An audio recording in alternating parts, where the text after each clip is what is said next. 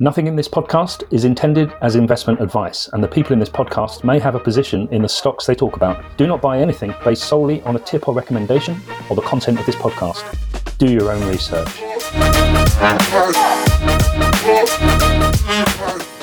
Good morning. Welcome, Ian Foley, to the All Points West podcast. Ian is the founder and managing director of Equipmake, which is listed on Aquis and has a market value of 110 million pounds.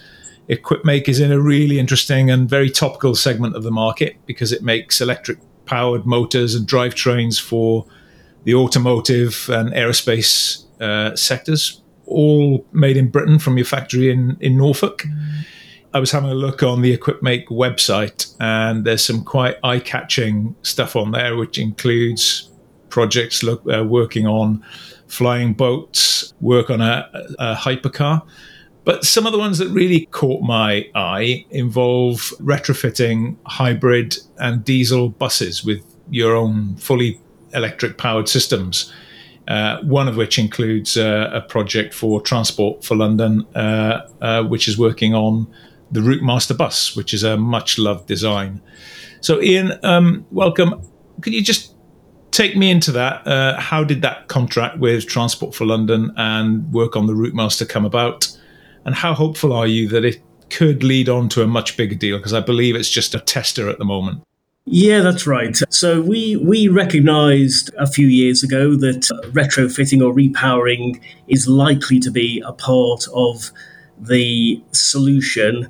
And we actually started a project, uh, our bus project, over five years ago, and we basically made the offer to Transport for London to say, look, we, we believe we have a solution. We will develop that vehicle and demonstrate it to you, which we've done.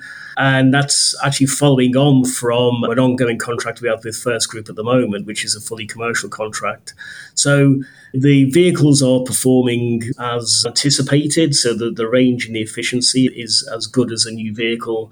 And so uh, the trial's going very well. How hopeful are you that that might kind of lead on to something a bit bigger? Yeah, so so I think there's there's ongoing discussions with TFL, but there's discussions also with other regions and other operators. So we've already publicised to the market a few months ago. We've got a letter of intent with First Group for a significant number of vehicles, and as I say, discussions are ongoing with Transport for London. And I think everybody recognises that eh, with the targets that exist for uh, fully zero emission vehicles, there isn't really the time or the money to replace everything with new. So there's a kind of a realization coming within the market that you know repowering is going to form a part of the solution, and we're seeing increasing interest. So so we are pretty confident it's going to lead to to future orders. Yeah, I, I spotted that you've got, you're currently working on a contract with Newport in South Wales and uh, various other bus companies up and down the country. I mean, that's clearly an exciting opportunity for you going forward. Absolutely. So that was a very recent development. We announced the contract with, with Newport, and there's similar discussions going on, uh, as you say, with with numerous uh, operators. Is that something that you see as being the kind of bread and butter for the company going forward? So it's it's it's our opportunity to build a presence quickly in the near term.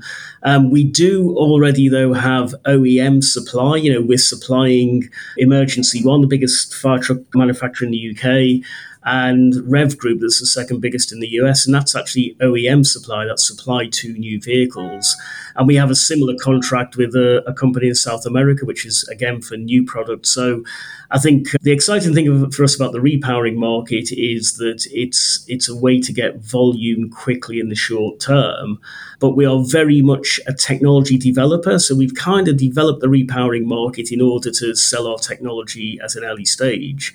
We've got huge other opportunities for the technology, both in that industry and in other industries like aerospace.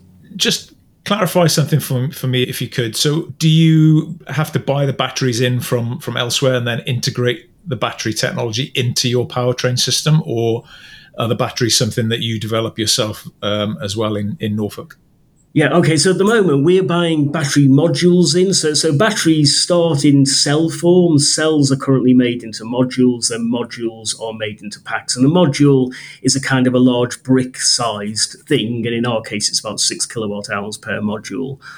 So we buy modules in, we then create our own battery pack from those modules and then integrate that into our system. And that's quite important when we are repowering because as you can imagine, each different vehicle often has one of our standard packs, but it often needs bespoke packs. If you look at the Routemaster for London, there's about four different size battery packs on that that are all designed and manufactured at Equipmake, uh, but we make them from module level, not from cell level. Got it. Obviously, there's a lot been said about range anxiety in the, the car market as perhaps a reason why electric cars haven't taken off as quickly as some might have hoped. What are the discussions like that you have with bus operators about range anxiety and about whether the Routemaster is going to break down halfway on the route to Hackney or, or wherever? One of the really nice things about buses is that the are quite clearly defined. I think the, the, the challenge with cars is that uh, a manufacturer will sell a vehicle and it's got a huge amount of different operations. So with the bus, they will be on specific routes, and particularly in London, those buses will be on that specific route for at least seven years. So, what we can do is model that very accurately and give a very accurate prediction because we know exactly what the route's going to be. And that's what we've been doing at the moment. So we, we've modeled the route the bus is on and it's performing as required. So that then gives the operation of TFL confidence that if they specify that, that it's going to be able to do um, that route for the seven years. You've obviously got to take into account the fact that during the seven years, the performance of the battery will degrade. Its capacity at the end of seven years is likely to be about 80% of its new capacity, and you've got to take that into account. But but you can you can calculate that all up front, and that's a nice thing about the city bus market is the actual operation is very clearly defined. Yeah.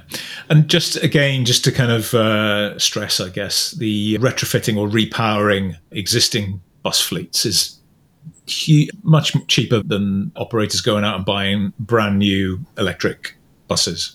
That's correct. I mean, it, very, very roughly, we say you get kind of two for the price of one. You know, the a, a new electric bus is in double deck bus is in the order of four hundred and fifty thousand pounds. So, yeah, um, and it's less less than two hundred thousand pounds for a repower. And the other big benefit for the operators is that uh, buses are, are written down over fifteen years and technology changing very rapidly. So if you get a payback for repower over, say, seven years, um, if the technology's changed dramatically in seven years, uh, you, you've halved your technology risk. If you buy a brand new vehicle today and after seven years the technology is out of date, you've got to carry on running that vehicle for another seven years to get your payback. Ian, could you tell the listeners how you got into this field? I, I believe you started out at another well known Norfolk manufacturer, um, Lotus Engineering, which made Lotus cars.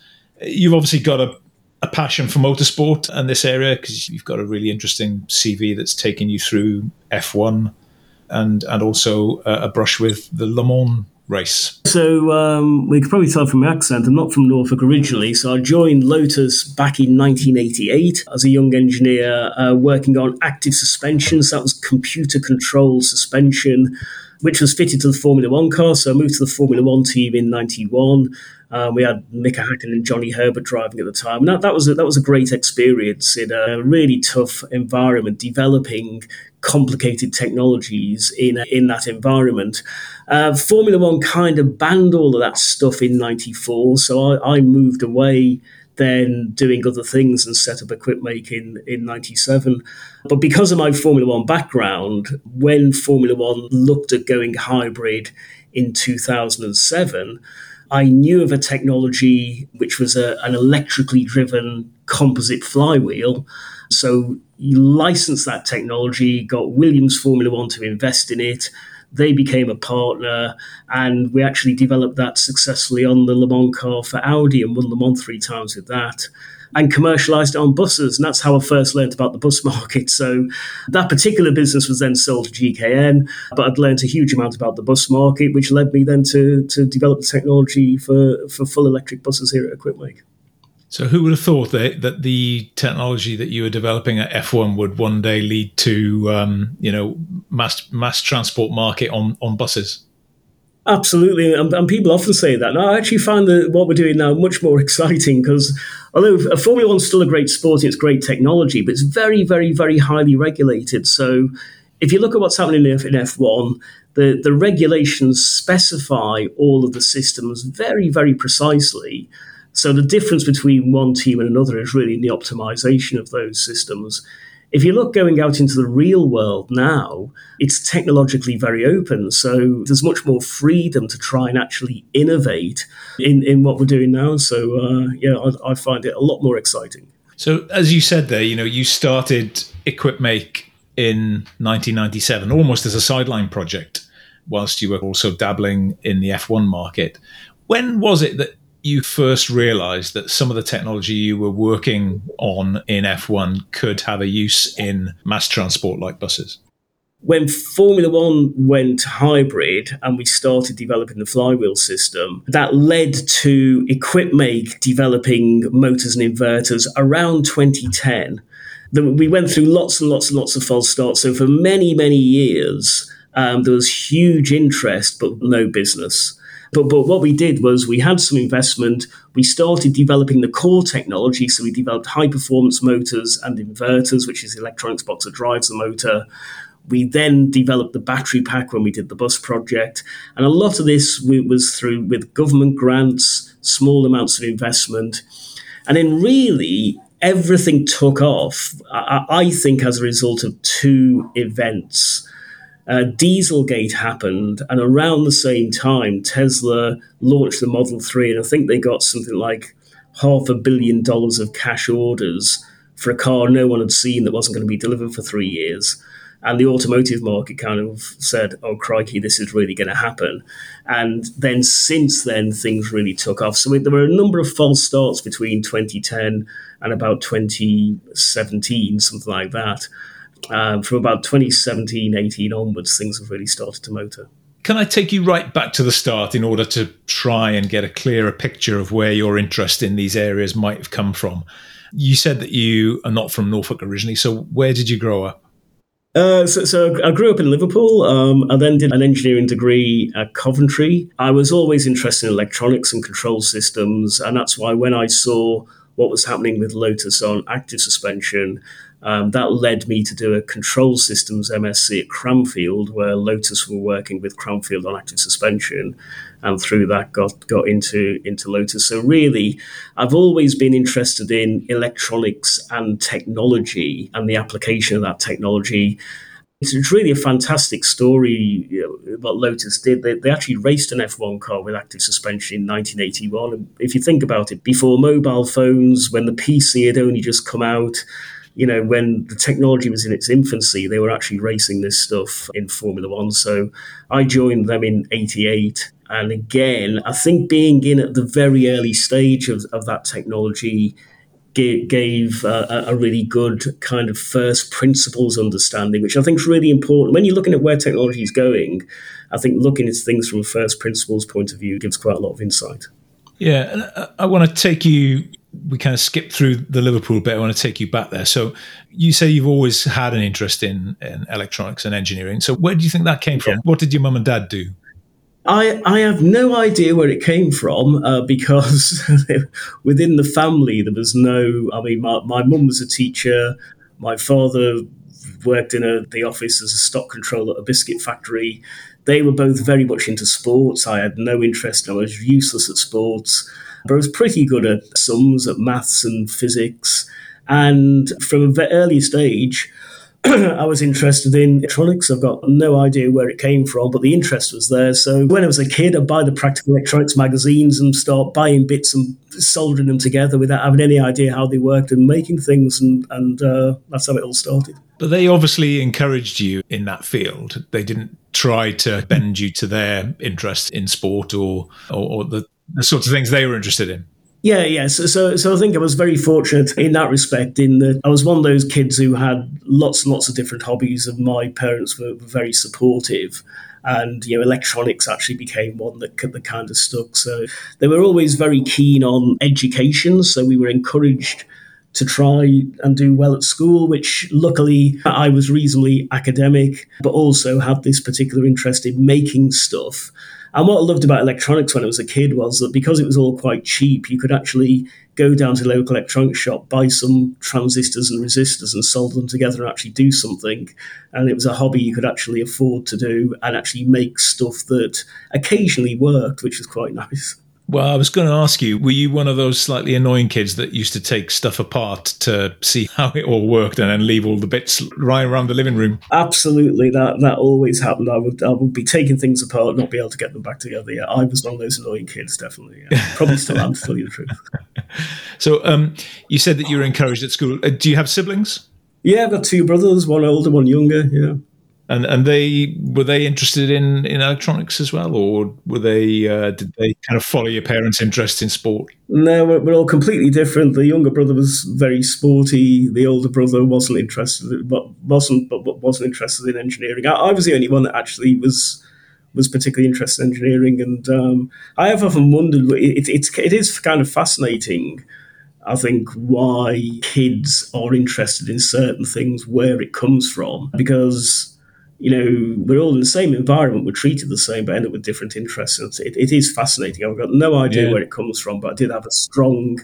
I guess again, I was quite fortunate that from a early teenage years, I kind of knew I wanted to go into engineering. So I didn't have any of that angst of not knowing what I wanted to do. That's quite fortunate. So at school, you said that you were academic. I imagine that given your career path and your interests, you were probably good at maths and sciences. Is that fair enough. Yeah, so maths and sciences was was uh, my preferred subject. Yeah, and then you obviously got the grades that you needed to get onto university. You mentioned that you went to Coventry.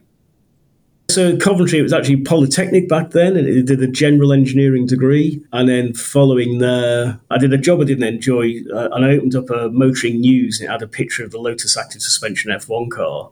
And I thought to myself, right, that's what I want to do. Worked out that they were developing that with Cranfield. So I got myself to Cranfield on a, an MSc on control systems. Found the guy at Cranfield, a guy called Dave Williams, who was working with Lotus. And Dave Williams was kind of the inventor or the guy behind the active suspension. Found him, pestered him, got an interview at Lotus and got into Lotus. That's how it all happened. Well, I think this will kind of resonate with a lot of people who come out of university and end up in jobs that they didn't particularly enjoy. What were the ones that you did that you didn't really get on with? Uh, well, the first one, I actually went back to Liverpool working for a company called Plessey then, and it was actually on the System X telephone exchange that was the first digital telephone exchange. Uh, but it was a large company, and, and fundamentally, I didn't fit into a very large company environment, um, although I didn't kind of realize it at the time. Right. Um, and I went from there to work for Lucas. Again, was a bit better, but a large company. And that's when I kind of decided that this was all a bit too slow paced for me, and I, I wanted to move more quickly, and saw an opportunity to get into motor racing. So, was that the kind of emerging signs of your entrepreneurial side? Because up, up until now, we've talked about your fascination with electronics and engineering, but clearly you do have an, an entrepreneurial side. And so that really explains a lot, I suppose, about how you've ended up plowing your own furrow. Yeah, yeah, and, and I guess when I was younger, I guess a kind of a, a, role model or a hero was Clive Sinclair. And when I was growing up, I mean, one of the electronics projects I did when he started, he developed kind of build your own kit. So there's like a micro radio that fitted in a matchbox and things like that. And then brought out the, one of the first calculators. And so in my teenage years, he was a kind of a, of a role model. But I kind of knew I wanted to do it, but didn't really know how to do it. Be, you know, be entrepreneurial. So for a time, and I guess because I had a short attention span and wanted to get on and do things more quickly. That's why motor racing attracted me, and for a number of years gave me the the kind of level of activity I wanted and the excitement. And gradually over time, it, I mean, through motor racing and through sports car racing, when I got out of Formula One and went to sports car racing. You find there's an awful lot of entrepreneurs when they've made their wealth, they decide to go boat racing. So I was quite fortunate that through sports car racing, I met an awful lot of successful entrepreneurs, spoke to them about how they did what they did, and thought, well, that doesn't sound too hard. I think I can have a go at that. You see, you've almost managed to marry your interests with those of your parents because motorsport is still sport. It's just that you've managed to find your niche in it on the more technical side rather than the traditional image that people have of sport, which is kicking a ball or kicking or throwing a ball.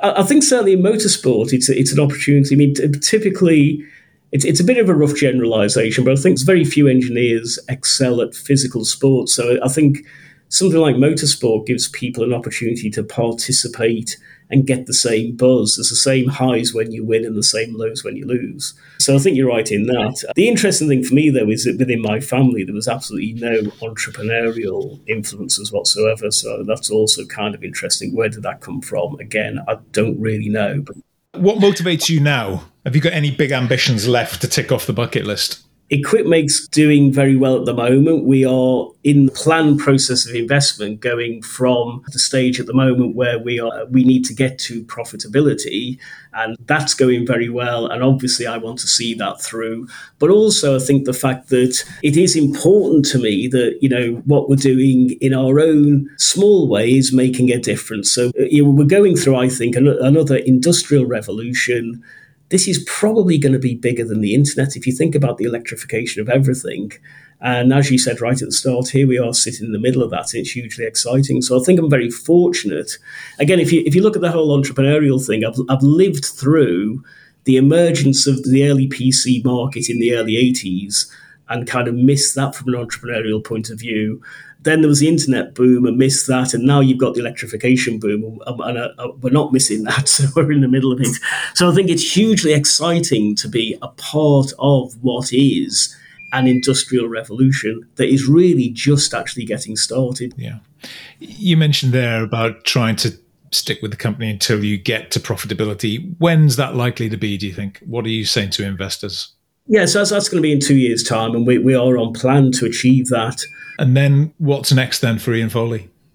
Well, we, have got huge possibilities for the business, um, you know, outside of what we're doing now. What, what big challenges is, which is the really nice problem to have, is we're now in a situation where there are too many opportunities and we need to maintain our focus.